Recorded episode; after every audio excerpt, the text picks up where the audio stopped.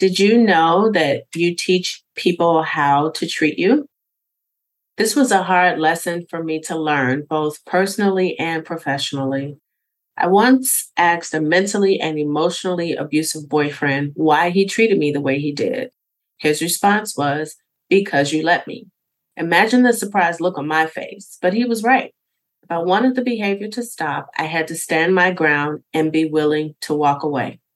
While this lesson started as an eye opening experience in personal relationships, it eventually became an integral part of my coaching practice for women, particularly Black women in corporate America. See you on the inside.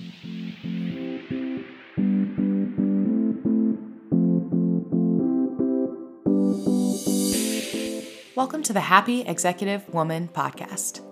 Coach Anita Charlo will cover a variety of topics, such as personal, professional, and corporate relationships, diversity, equity and inclusion, energy, metaphysics, corporate relationship responsibility, and spirituality in the workplace.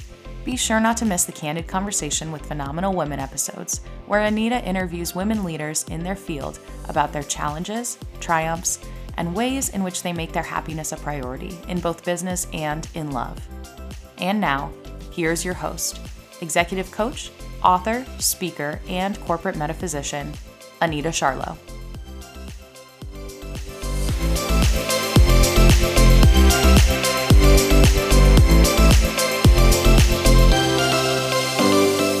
As Black women, we are conditioned to overlook comments, prove our worth, and be criticized or made fun of as part of the corporate environment. But it's time for that to change. I once stayed in a role for two years longer than I should have when it became clear that I would never be promoted, receive a title change, or a substantial increase to keep my white counterparts from being upset. It was routine for me to show up to my review with a long list of accomplishments just to prove that I deserved the things being given away to my white counterparts. In that fourth year, I was so desperate to prove my worth that I showed up to the review with an updated resume, which was my way of giving them an ultimatum. However, deep down in my spirit, I knew it would still not be enough.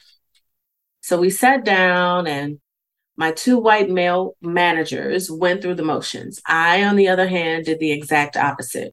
I didn't say a word. So the next part of the conversation went like this well, what do you have to say? I have nothing further to add. Where do I sign? What? This is the part where you tell us how much you've done and what you deserve. I have nothing further to add. Where do I sign? You have nothing to say. I was expecting to get cursed out. Nothing. I've said all I had to say over the past four years, and your actions today have said all that I needed to hear. I was continuously encouraged to plead my case, speak my mind, let them have it. The more they tried to convince me, the more I realized I was simply entertainment, a doggone rerun. He was used to being entertained by my pleading to be seen, heard, and valued, and my ex's lesson from years ago proved true in the corporate space as well. I was done. Before this review, I questioned my worth and value, and I tried everything I could to be given half of the consideration of my white counterparts who didn't do as much as I did, yet were treated differently. After, I vowed that this would never happen again. I heard my ex boyfriend's voice in my head loud and clear because you let them. Well, I had found my voice and used it many times before. My silence in this instance spoke volumes. Within the next couple of months, I had landed a new job, giving myself a raise that was three times the amount of my total increases in all four years of being at the company. So, my question to you today is what are you teaching others? What are you allowing? And isn't it time for things to change? Until next time. As an executive woman, giving ourselves permission to ask for what we want is so important. And since I like to practice what I preach, I'd like to ask you for a favor. If you could head on over to iTunes or wherever you're listening from and leave a review and a rating, I would really appreciate it. It helps so much. And if you know of another amazing woman that could benefit from these topics, please be sure to forward this podcast to her.